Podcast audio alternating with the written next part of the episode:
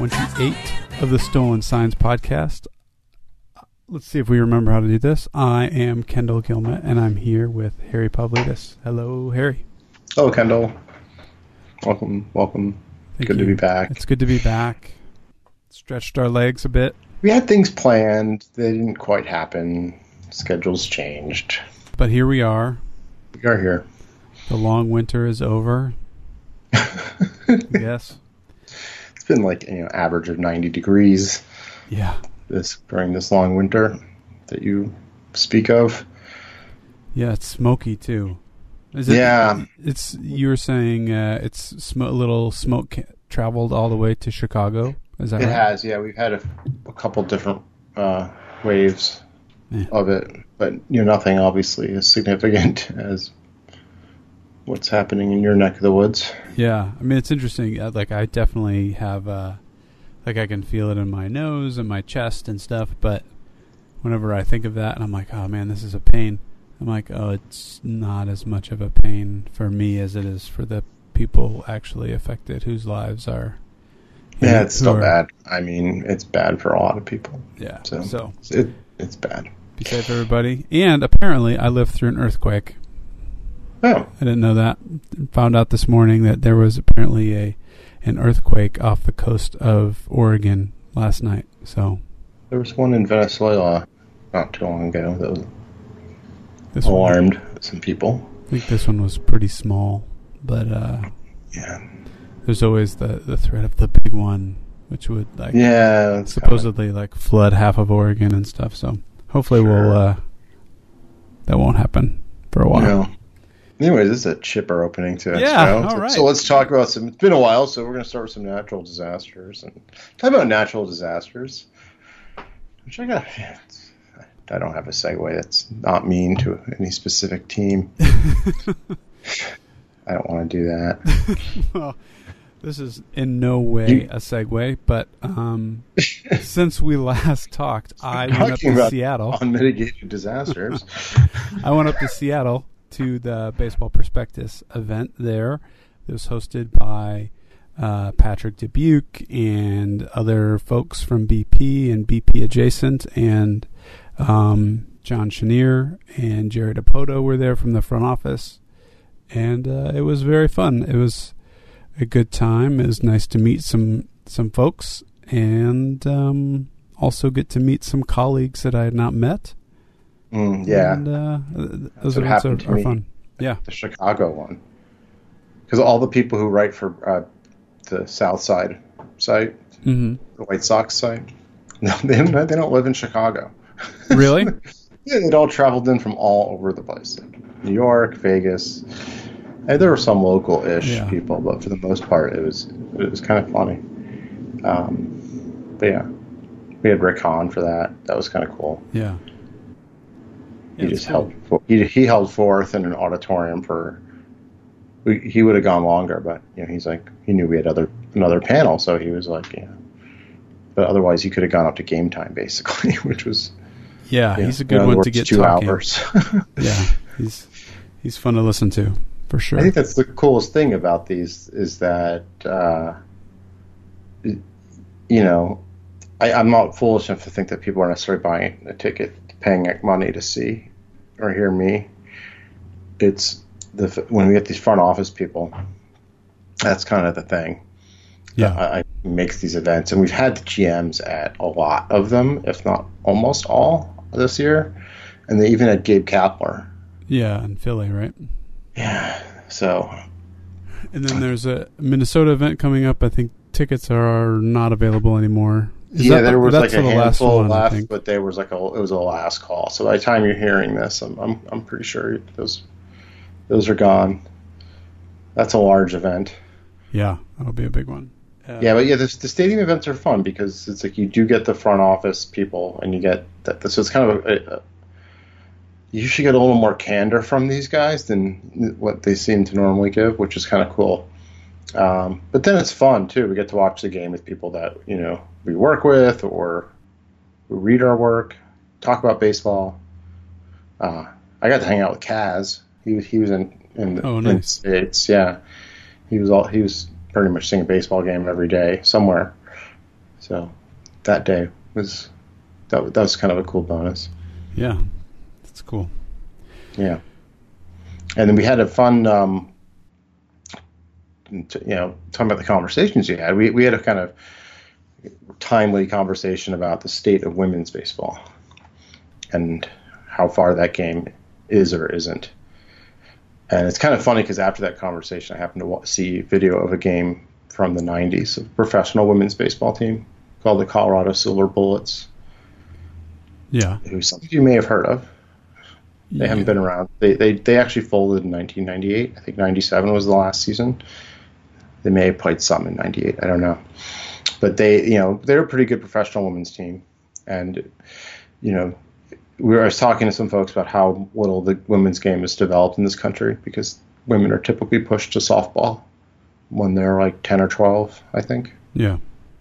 So, you know, that's why there aren't women at many levels of professional baseball. Right. I mean, there's been occasionally the Stompers have regularly employed people like Stacy Piagno and Kelsie Whitmore and uh, Anna Kendall, Kimbrell, excuse me, I think. Uh, I'm mistaken with with her, with a famous actress. But there's a catcher. all three of them have played on the Stompers.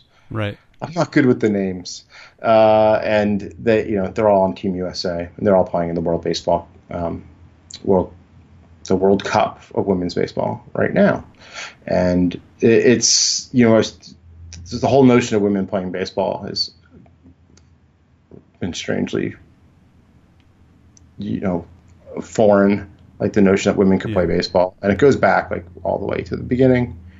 So we're going to link a book. yeah. We recommend a book called Stolen Bases, which is um, the subtitle is Why American Girls Don't Play Baseball. And it, even if you think you know the answer to that question, you should read this book. It's very it's very good. It's well researched and presents a very interesting you know reasoning as to why and how uh, the game all the way back into the 1800s with Spalding's involvement in it, uh, negatively influenced you know women's uh, um, advancement, to put it mildly. I mean, women are, I think, explicitly excluded from playing in major leagues. I think there's actually there's like it's like it, it's like a weird thing. There's like an actual rule about gender, and you know, so there's but you know, women's professional baseball exists. In Japan has the best league they're also the five. They've won five in a row, and the first two. this is the eighth World uh, World Cup. Japan won the last five. Oh, really? The first two were won by the United States. Do um do you know if uh if in the Japanese league do folks from other countries play there, or is it typically mostly uh, Japanese? I think there's some players from Taiwan. Okay. I haven't heard of any non-Asian players in that league, but I don't know too much about it. To be honest, yeah. yeah. Maybe next week we'll know more. Right. Because we're learning up on it. Because the the women's baseball World Cup is happening now. Like right? I'm watching the Netherlands and Korea as we speak. And it's being played in Florida. It's in Viera, Florida, at the uh, United States Space Coast Stadium complex. It's it's it's where the uh, Nationals up until recently played their spring training. Oh, okay. it is like a big sports facility. I mean, there's a total of I think 15 diamonds. Some are softball. They're all uh, field turf. They've put in clay mound chunks into the field turf, which is really weird. These mounds aren't great, um, but it's a nice complex. It's a quality. It's pretty good, and they're using two fields there for this the finals. And this is a big. There's going to be something like 47 games total. Oh, really? This is the largest field you know they've had for this event. Yeah, I was going to ask um, how long because I know it started today, but I was going to ask how long that goes on. It's a week, I think. It's just uh, seven or eight days supply. Yeah, there was some rain today, so somewhat some of the games are going to start a little later tomorrow. One of the games finished early today, was you know cut off. Another one is actually going to finish tomorrow. I'm not sure why one was declared complete and the other not. I'm not sure what the difference was but uh, it's it's happening. Yeah, and it's streamed on YouTube. Yeah, I was going to say it's it's on YouTube. I will link that up as well. Um, I think it's like it's got its own YouTube channel that you can and subscribe yeah, the, to. the YouTube stuff, channel so. is like yeah part of like this WBSC is the is the YouTube channel, which is like the World Baseball and Softball Commission or something like that. It's it's it's and uh, so you, their YouTube page has all the live feeds and everything's everything's already scheduled. You can just pretty much just go to that, subscribe to their page, or just go to it and you'll see when all the games are, and also the main website, the scoreboards, rosters, and all that. And it's fun. I mean, the you know we, we have this in our database now, but the, the players range from age I think 17 to 48. There's a player who's older than me, Kendall.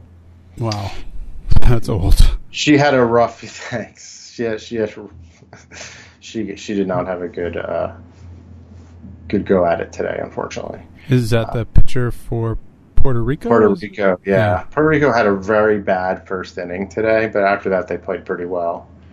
The Dominican Republic was actually their debut, and they've never been in this tournament. They're, they and they flew in last night, and today they played Japan, the best team in the world. Right. Uh, Welcome. And they hung in there. They end up losing like by a significant amount, but they actually really kind of hung tight and played some defense. And this is like the game.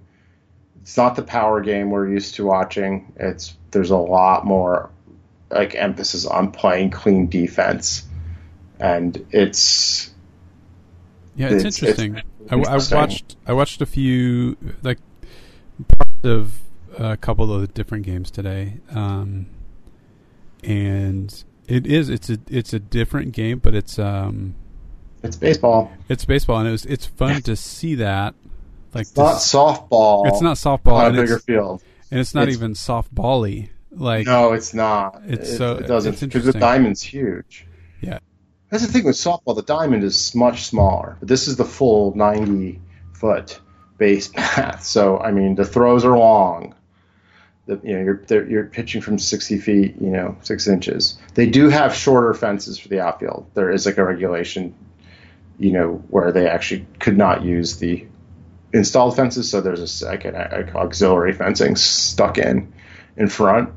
Um, haven't seen a home run yet today, but I've seen a couple off the wall. Uh, so there's definitely some uh, range and talent, but there's definitely some good talent.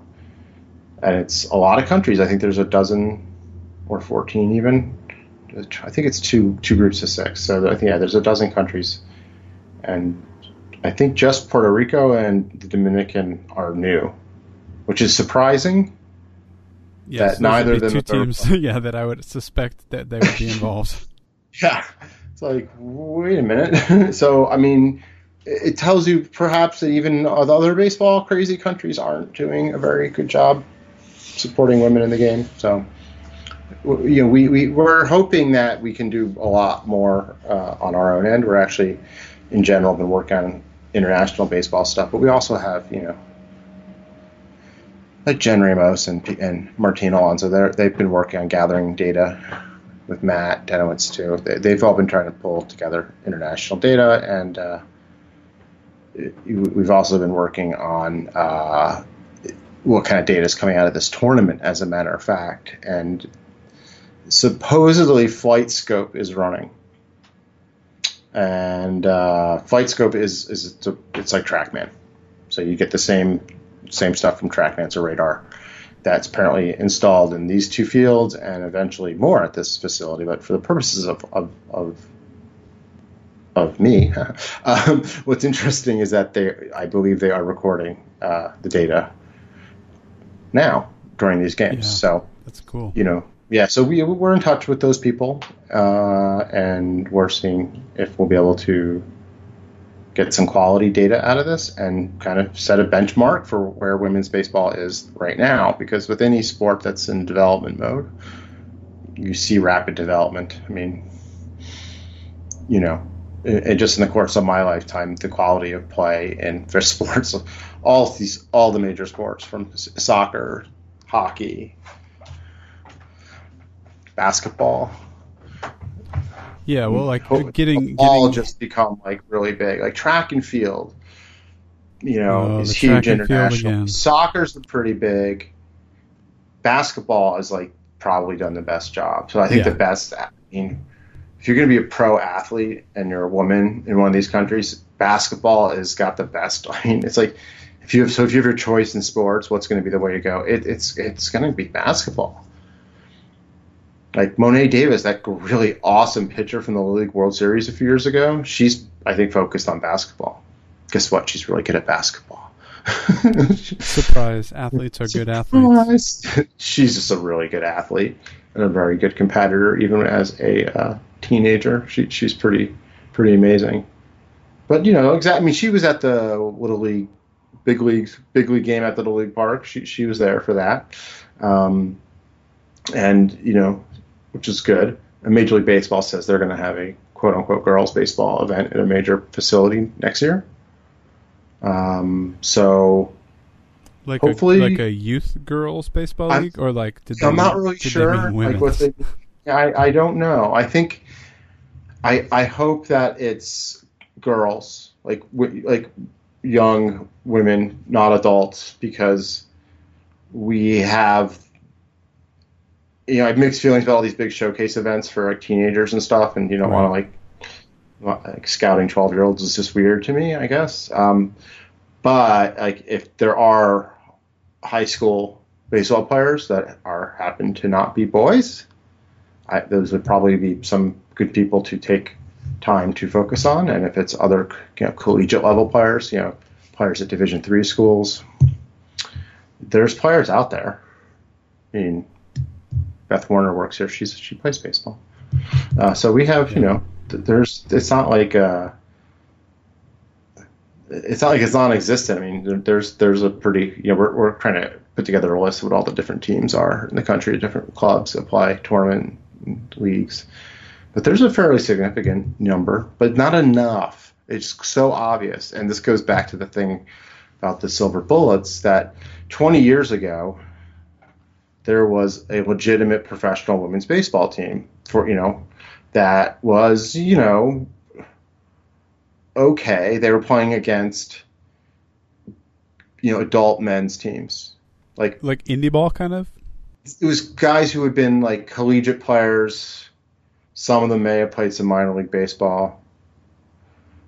One guy was like, you know, had pitched like at a fairly high level, but he was like 61. You know, it's like the pitchers were like 40.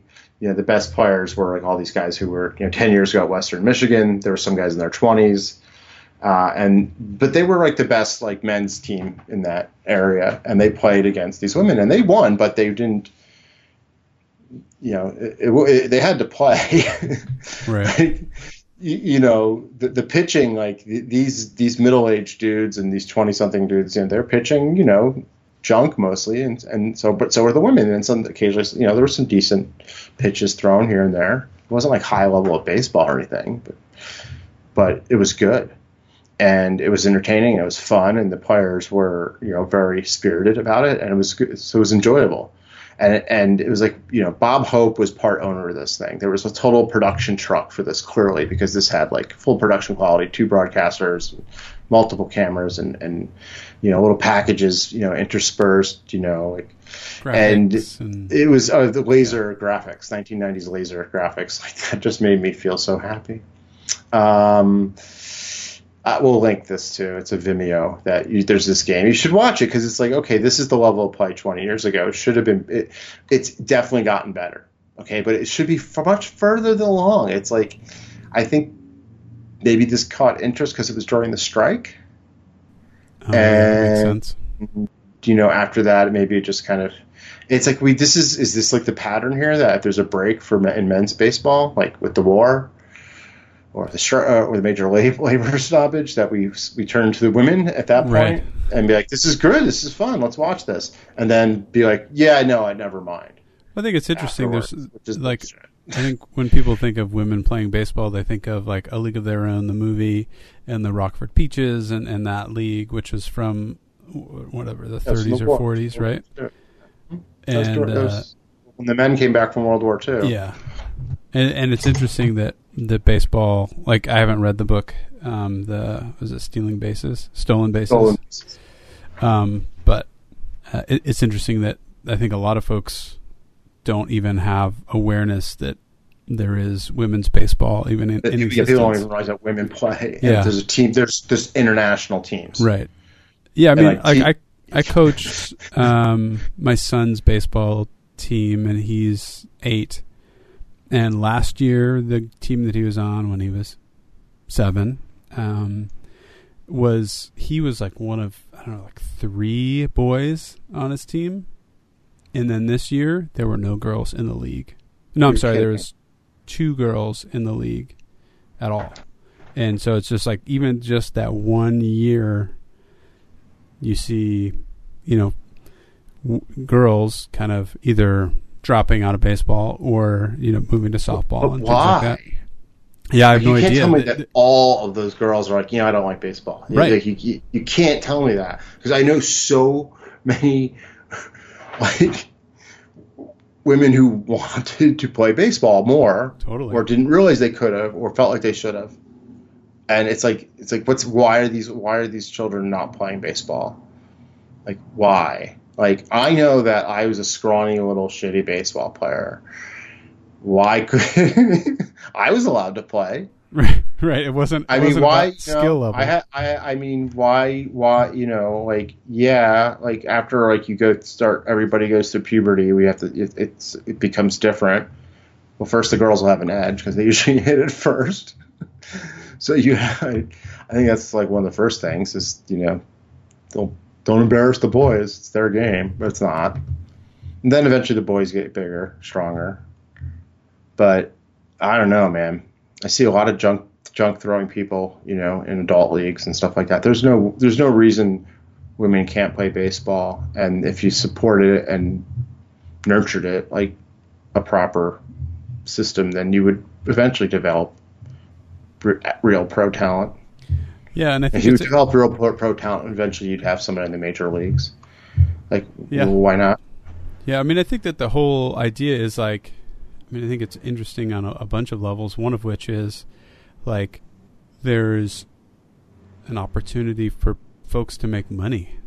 You know, like f- like from this league, like that's think People will watch it. Yeah, people will watch it. Like people are like, You know, oh, nobody watches. posted the YouTube like tallies from this morning, and like Yeah. the Dominican J- Japan game had like sixteen thousand or fourteen thousand YouTube views, viewers. Like, Wow. like that. That's you know, and I think there was like another high number for the Taiwan game. I think there's a much stronger. f- Like they're used to having professional women's baseball, and they may know the players better. And it's also, you know, I think there's a more of a foundation. The USA games and the other games was a mixed bag, but put together even, but even separately, some of these were more than what you would get for the Facebook live stream of a major league game. Right. So it's like, okay, that's not that many people. It's like, yeah, but it is.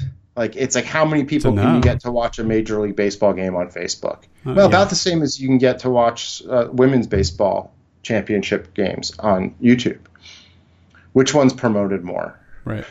Yeah, for Which sure. one has a narrower restriction for watching? Obviously, the Facebook one. But so, but but again, it's like you can't tell me nobody's watching this. And uh, you know, in cycling, you can see it happen. There's more and more investment by the major men's teams, like Yeah. under the same sponsorship, under the same management, under the same facilities, the same aerodynamics and scientists and nutritionists and uh, you know all the resources that you you have for the top tier guys who are going to like win the, the Giro d'Italia or the Tour de France or the Vuelta de España. The same resources are starting to be applied to women. It's like because there's they're like, well, you're right. This is this is a great level of competition, and wow, people will act- pay they'll pay uh, money to watch it. Totally, and you see, you see, uh, like the in basketball, you know, like the WNBA. I know it's like playoff time right now, like super popular. Like, The NBA has been like twenty some odd years now in existence. Like that's, WNBA, is- that's, yeah, it's a legit. Like, serious. but, but it's taken investment, and it's taken, you know, diligence in investing in the game and in the structures of it, and so now there's a league. And some 17, a 17 year old pitcher for Korea. is that how came- young she was? I was like, Yeah, I think man, she she's is. 17, She looks yeah. super young. Yeah. Yeah, uh, uh, and Korea came back from a d- against the the Netherlands. Did they win? So yeah, they won. Oh, they just finished pitched like the last three or four innings or something. That was really good. That was impressive. What was the score last? one I saw it, it was eight to four It, or eight to it was, uh, they just ah, they just took it off the screen. It was they, they won by a run, oh wow, like eight to seven or something like that. cool. Um, but that's so that's it for today's play. So tomorrow, well, sort of, one of the games is being finished in the morning. Um, but it's been fun. I mean, I'm looking forward to seeing more of it. Like you know, you know, hopefully getting some uh, data out of it too. Yeah, that would be awesome. So. Well, we are going to take a little, short little break, uh, and we'll come back and um, talk about more things. But in the meantime, if you uh, want to follow us on Twitter at stolen underscore signs, you can rate and review us on iTunes or Stitcher or Google Play Store or whatever. If you're not already subscribed to the podcast, subscribe. And um, we will be back after this. Stick around.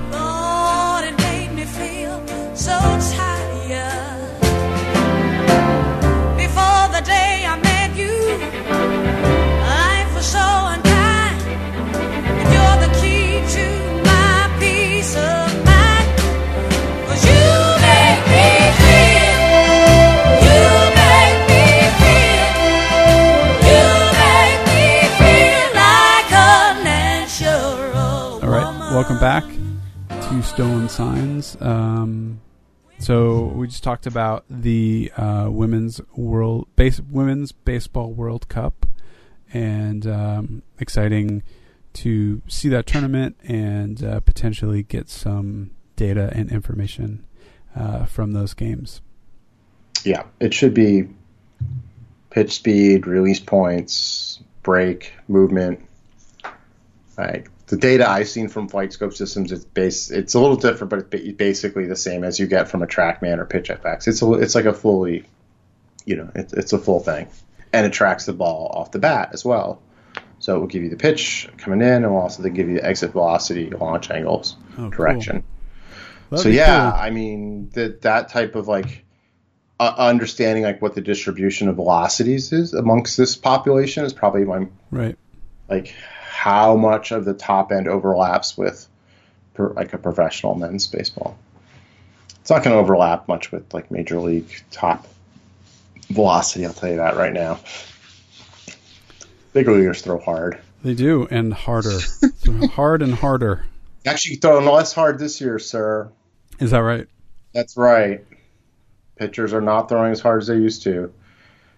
because pitchers are no longer pitchers; they're your they're your shortstop or your backup left fielder, or your assistant trainer. Is so? Uh, are you? Is, yeah, because are what you saying? Because position players are, are pitching, it's watering it's, down the velocity pool. so, like overall velocity is down. Sort of, yeah, in a way. Is, yeah. Is that enough of a sample? Because I mean, like in terms of the total number of pitches, like they don't that it's, many, it's right? Well, it's, well, what I, well, no, I mean, I'm not talking about like the overall league averages. You're right, but I'm saying like what percentage of the population hits like a certain velocity. Oh, I see what you're saying. Like how many guys hit 100? You know, that's how down. Many? Well, guess. Yeah. I'm going to make you guess. Listeners, you can guess along at home.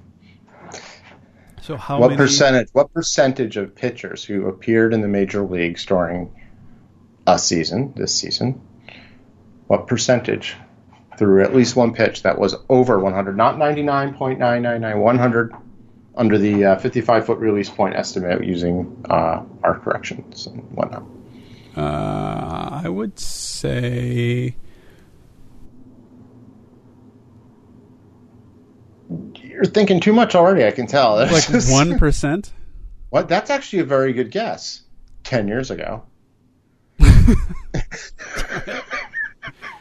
so more than so how many? So check this out. In 2008, okay. 2007's anomalous. There was like Seattle system and things like that were running really hot at times, and I don't think we ever really fixed that. Uh, so starting in 2008, 1.5 percent of the pitchers who appeared in the 2008 season touched or you know, hit 100 or more at least once. What's the same? that's number size? of like, what's the number so that's, of... that's ten guys out of six hundred and fifty one. Hmm. Okay. So there were six hundred and fifty one qualifiers. Uh, not who, just qualifiers, appearers, appearers. Like pitchers who pitched in the big. Pitchers leagues. who pitched, yes. Six hundred and fifty one in two thousand eight. Now uh, you know. 1.5 percent, 10 pitchers. The, the, you know, and you go to this year so far, it's it's it's 48. Wow. Yeah, it went from 10 to 20 it, just from 2008 to 2009 went from 10 to 20 It didn't double again until 2014, was up to 43. And some kind of stable then, jumped to 53 last year. And we're down to 48 this year. I think it's because we haven't seen September random uh, flamethrowers show right, up yet. Right. So 50 last year, 53 individual, individual pitchers. Yes. Hit triple digits. Yeah. That that that's what my uh, wow. Just at least once. It could be a little bit of a high reading. Yeah. I mean, let's just see what the list is. Yeah, I was going to ask. Like, I mean, obviously the the names that you would expect would be on there, but I wonder who's on that list. Gonna be guys you know, and some guys you're gonna be surprised by. I could probably name like ten off the top of my head, maybe. Ron Guerrero, right? That's the first guy that comes to mind. Who? See, Ron Guerrero, is that what you said? Tayron Guerrero, there's, I don't know if he pitched last year or not, but he throws like 104, dude. it's like this year people are throwing 100 and 203 with their two seamer. Right. Like I've I've noticed, and I think he was doing it last year at Aroldis Chapman. Does throw a two seam fastball with uh, with some regularity, and uh, Hicks guy, he's like 104, 102, and it's mostly two seamers. Okay, so yeah, there's like there's there's more. It, it's uh, you like Glasnow will hit 100 here and there. Yeah, it's 48 guys. Okay, this is great. Ah, I love it. Okay, this Tayron Guerrero this year has actually hit hit 100 uh, more than Chapman has. No kidding. Yeah, two times. Who does he pitch for? More. Uh, I think Miami. Why don't you There's... look him up? So Jordan Hicks has almost 600 yeah, pitches over 100. Then Guerrero, Chapman, Felipe Vasquez, Joe Kelly. Okay. Severino. Okay. Jose Alvarado. Mm. There you go. Ohtani. We've okay. heard of so him. You may have heard of him if you listen to our show. That's Shohei Ohtani, star Stolen Sign podcast. That's right. The Shohei Ohtani show featuring Shohei Ohtani. Frequent Special guest. guest Shohei Ohtani. Uh, Noah Syndergaard, yes. Mr. Glasnow, Betances, Ryan Stanek. Okay. Edwin Diaz. Yes. Blake Treinen. Robert Stock. Sure. Okay, see, there you go. Chris Sale, Seranthony Dominguez, mm-hmm. Lee Trevino. I'm sorry, that's Lou Trevino. Lee Trevino, the golfer. Although he probably did hit 100. Ray Black, Brandon Morrow, Mike Fultz Shinezowitz. Uh, Fulty, I think we call Fulty, Mike, uh, Tanner Rainey, okay, Gerrit Cole. I'm going to go fast. I'm going to make everybody listen to all these names, suckers. Gerrit Cole, Gerson Bautista, Bruce Rondon, Justin Anderson, Tanner Scott, Brandon Moore, Arodys Vizcaino, Walker Buehler, Diego Castillo, Luis Garcia, Nathan Eovaldi, Michael Myers, Thiago, Thiago Vieira, Ken Giles, Alex Minter, he's left-handed, Hector Rondon, Daniel Altavilla, Jeurys Familia, Dio, Davidius Neverauskas. I'm just mangling as many names say as possible. People probably going like all the hate mail. Like, did you you offended my my entire heritage? Uh, Paxton, Corey Knebel, German Marquez, Craig Kimbrel, Miguel Castro. These guys are just hit once, so grains of salt. Rocio Iglesias and Yacksel Rios. I mean that that's that's a lot of people. Yeah, but you're, you're like, oh yeah, that guy throws hard as hell. Yeah, you're right. You know. Yeah, well, there's so many isn't that crazy? Like 100 miles per hour you should be like, oh my god, this is a unicorn. Yeah. yeah. Now it's like, yeah, really? Eh, there's one on every team. Yawn. Yeah, totally. So, do you think that this is partially to do with the disabled list manipulation? No, I don't know. I think people are just training better and getting better at fitness and are smarter. Throw harder. And stronger. People are getting bigger uh, pitchers are throwing shorter amounts of time. I mean, like there's more pitchers appearing. I mean, yeah, I mean, the number of pitchers per game has gone up during the same 10 years from 7.8 to 8.5. Hmm. You know, and the number of innings is roughly 9.2, so it's not like the games are longer or shorter or anything, but it's like there's an extra pitcher per game, roughly speaking. Yeah. Yeah. And I mean, that's not a lot, but it's a lot. You know, I mean, we know that starters don't go as deep and whatnot. So, So it may have more to do with roster construction. You know, and many, many more guys throw hard. I mean, we've gone from one to like seven percent. If it's if you get rid of all the position players, we're over seven percent hmm. of pitchers can throw that. Ninety five. This is great. Over ninety five. It was under half. It was forty five percent, forty nine percent, and then by 2010 it was over 50%. It was 53. Then it was rapidly up to like 58, 60. And it's kind of stable, 64. 62, 64, 64 last couple years. Again, with the position player influx, you have an issue there. Um, it, it's so you've a lot. Most pitchers throw can throw over 95 miles an hour now. Most. Virtually all throw over 90, and that hasn't really changed. It's gone up probably uh, if you take the position players out, probably to 95 from 93, maybe a couple percentage points more. But the big jump has been so it's like the game was really hard throwing people, you know, throwing 90. Right. Was, you know, 90 used to be really hard. Like you look back at yeah. old time baseball, uh, you like the pitchers were throwing in the 70s and 80s a lot. Yeah, like, 90s it was, was like junk. gas. Not like you threw 90, it was a big deal. Yeah. Like, wow, they have everybody, they have three relievers who throw 90. You know, it's like, oh my God. Now it's like, wow, is everybody hurt? What's going on? Is this like your your are they all side armors? Is it, they throw knuckle like ninety? That's still, those are sliders, right? You mean they're sliders ninety because you can't throw ninety out of the bullpen. Um, but the, you you know. Yeah, it, well, like last night was Michael Kopech. I think that's how you say his name. Yeah. Uh, his debut. Yeah, don't mess up people's names. Yeah, I know. It's it's a shame to do that, but he was. Th- I mean, he throws gas. Like he's been theoretically clocked at 105 in the minors or something. But that was that, that was that that was not true. Well, he throws over 100 for sure. Yes, he's one of the seven percent. So that was not close to 105. But he threw a in the game like a 91 mile an hour changeup. Mm-hmm. Yeah, those are not that unusual anymore. Is that weird? like what? It was, and it, I mean, it totally buckled. I don't remember who it was. Some lefty, like just buckled. that used to be a good fastball. Yeah, yeah, it's your off speed crazy. pitch. And and because and it has some type of depth to it. I mean, that's that's the other thing. These things aren't just a straight change; they're turning the ball over a little. So you know. All right, Harry. I've got a, a little side question here.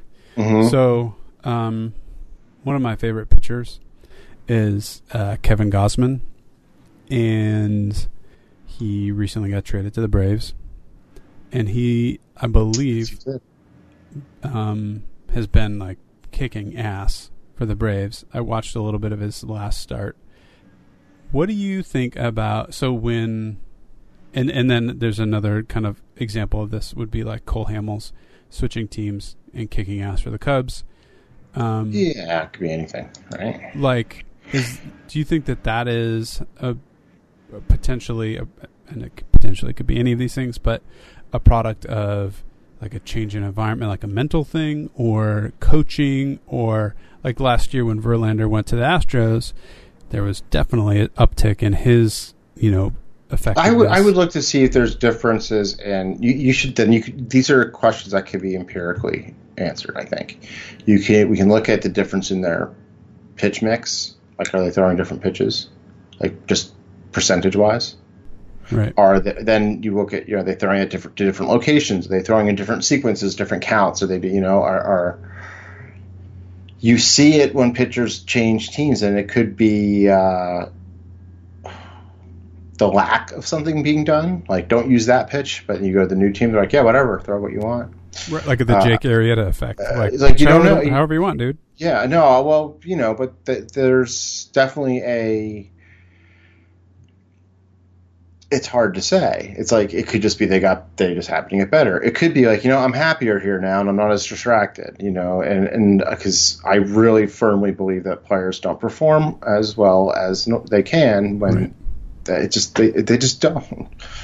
They're not happy, and maybe getting into a playoff race really makes you focus. But yeah. a lot of those things sound just sound good and like art make for good, you know, chat. But the reality is, for a pitcher in particular, you can go and look and sometimes maybe like, yeah, they just, you know, who knows? Look, look at the catchers. Like, are they better framers? You know, if you're going to the Cubs, you're not upgrading your framing, so it wasn't that for Cole Hamels. Um, but you know maybe it was maybe is pitch calling. You know, maybe it was right. just nothing at all. Maybe it's just coincidence that he's just been working on his stuff and getting better.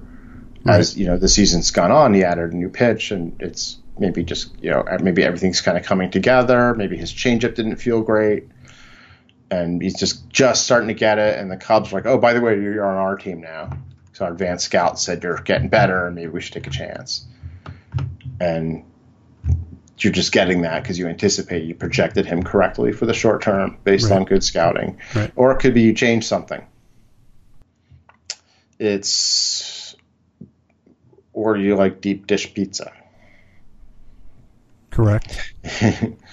I, I don't know, um, but I think the, the the fun thing to do is to look at the player before and after the trade. Right, and just kind of look at look at the the data usage. that we have. Yeah, look yeah. at the data. Look at usage related things, whether it's selection, you know, mix of mix of pitches, counts you throw them on, or location where you're going with it. And with hitters, it's kind of a similar thing. You may look at where they swing, what they swing at. They make some you know measurable changes to their approach.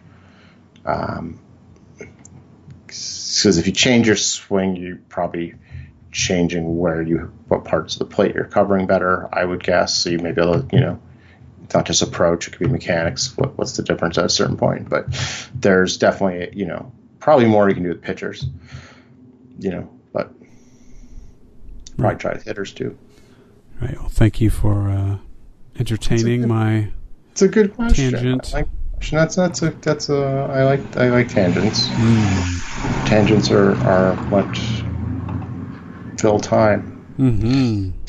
that's what we're trying to do here. yeah, no, we're not just trying to fill time. Just keep, stay tuned for more filler. Um, market this like terribly um, in, in in episode marketing. We're, we're gonna downgrades. So yes, okay. So there's definitely changes in in how pitches are used. Definitely. So all the stuff mixing together creates some interesting patterns. But everybody's throwing harder and pitchers do change when their environment changes. And I think you had some interesting thoughts about. Yeah. Well, I was just thinking, like what happens, like in the short term. Yeah, like I was thinking about this. Like, so you see bullpen, like teams, and they like go to their bullpen, and this kind of also reaches back a little bit to position player pitching, where they don't want to burn their bullpen. Um, presumably because they anticipate being in a game where they actually need their bullpen. But if you can kind of figure out bullpen usage and track it, which obviously we can, um, but use that as a, a way to either like as a manager or as a team, like develop your lineup for an upcoming series because you know okay, their starters typically go X number of innings, and their but their bullpen usage is, you know, like they've used most of their good guys and they're tired, and so they're not going to be available in games one or two. Uh, you know, is that something that that factors in on the team level? And then also was thinking about it just in like a daily fantasy kind of thing, mm-hmm. like trying to figure out usage for. That's why um, we have the bullpen management tool, uh, bullpen uh, baseball prospectus. Tool. This is something I think Dan Brooks built, maybe, or came up with originally. Oh, yeah. Someone else built it for. I don't know. Anyway, no, yeah, it does say uh, yep. Brooks baseball. Yeah, uh, so like not just just kind of like how you. It's more about how guys have been used. Mm-hmm. But I think you can infer workload from it as well. We used to have is there something separate that does it? But you're, but yeah, I think that that's an absolutely important thing because you kind of know that, like maybe a certain lefty's not available later in the game. Right. You know that, so maybe you're not as worried about stacking two lefties together in the lineup. It's like, oh, that guy threw 42 pitches yesterday. Yep, we're not. They don't have him. another lefty. Yep. I can put you know. So yeah, I absolutely think that looking at what the other manager t- has done recently. Now it's harder because you mentioned one one of the reasons is because they're, they're better teams are not as there's no, not as much of a stigma with position player pitching. I would right. say Yeah. Uh, maybe there'll be a backlash, and there will be one. But everybody's doing it. Even Mike Scioscia did it for the first time, uh, 19 years. Last guy to do it for Angels was Chili Davis, who's now the hitting coach for the Cubs. Uh, and so you have this. Uh, okay, you know, it was a blowout but they didn't burn their arms. So, but you know that you have that information, you know, so you're going to have more likely of guys being saved, and you also probably be looking at a transaction, right? Yeah, it's just a 10 day DL. Uh, and you know you can demote guys, revolving door guys to minors. Again, ten days between call-ups, and and if you have enough guys with options, so there's ways to mitigate it. Uh, so I think that's like one of the first things that teams do after a game is, is, talk, is the this. general manager talking to the manager like in the post game kind of uh, assessment of things like what, what do we got to do to get ready for tomorrow based on what just happened today do you need another arm in the bullpen is are, are you know do you are you going to be okay with what we have you know or or do you feel like you're going to need another guy to go to all right, fine. Well, can you go with one less infielder? We can do this, and like they figure out based on what the manager has uh, has done and anticipates doing in the next you know upcoming game or games, and they'll actually you know make transactions directly pretty fast. That's what that's one of the first things you have to do after a game, or even in a game. if right, a guy like gets hurt, you know it, you or oh yeah, you know it like it's the 13th inning and you're bringing in tomorrow's starter it's time to make a phone call and get someone else. Like you, you know, yeah. it's like there's things like that, but you, that's one of those. You know, okay, if we're gonna if we're gonna need to bolster the rotation tomorrow, we've got to make a decision right now, so we have time to do it. So that's usually something that literally happens after every game. Um, otherwise, you know, maybe you don't have to when it's a nice one nothing cruising you know shutout or something but yeah. generally speaking that's part of post game assessment is what what type of roster implications will this have so yes yes to your that, question. that is a thing. And so. I definitely would recommend that if you're playing fantasy baseball that you would look at that if you can. If it's a daily league or at least daily lineups whatever you should definitely be aware of like you know people do it all the time right? Like they swap out their closer. If their yeah. guy just like three three days in a row they know he's not going to get the game. So you, you don't you don't put him in that day.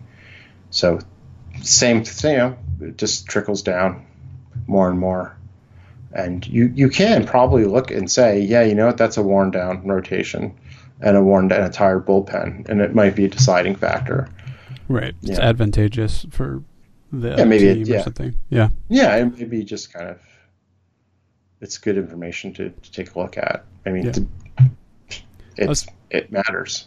Yeah, I, I, think it's like a, it's a piece of the puzzle. It seems like, um, yeah, it's certainly not the end all be all, the the only thing that matters, but uh, something something interesting. So, yeah, I was thinking about that though.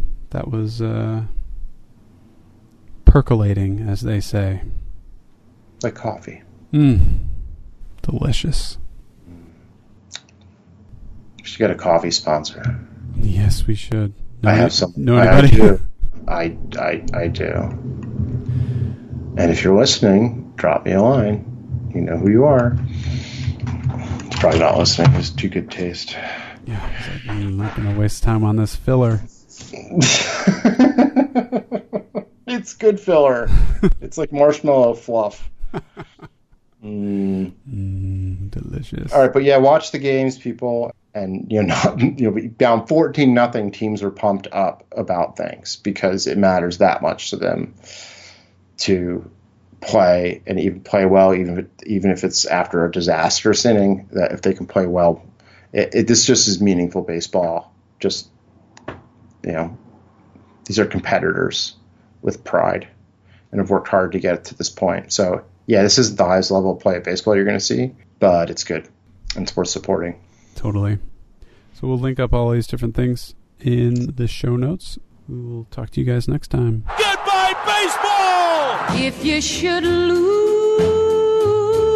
me, oh yeah, you lose a good thing.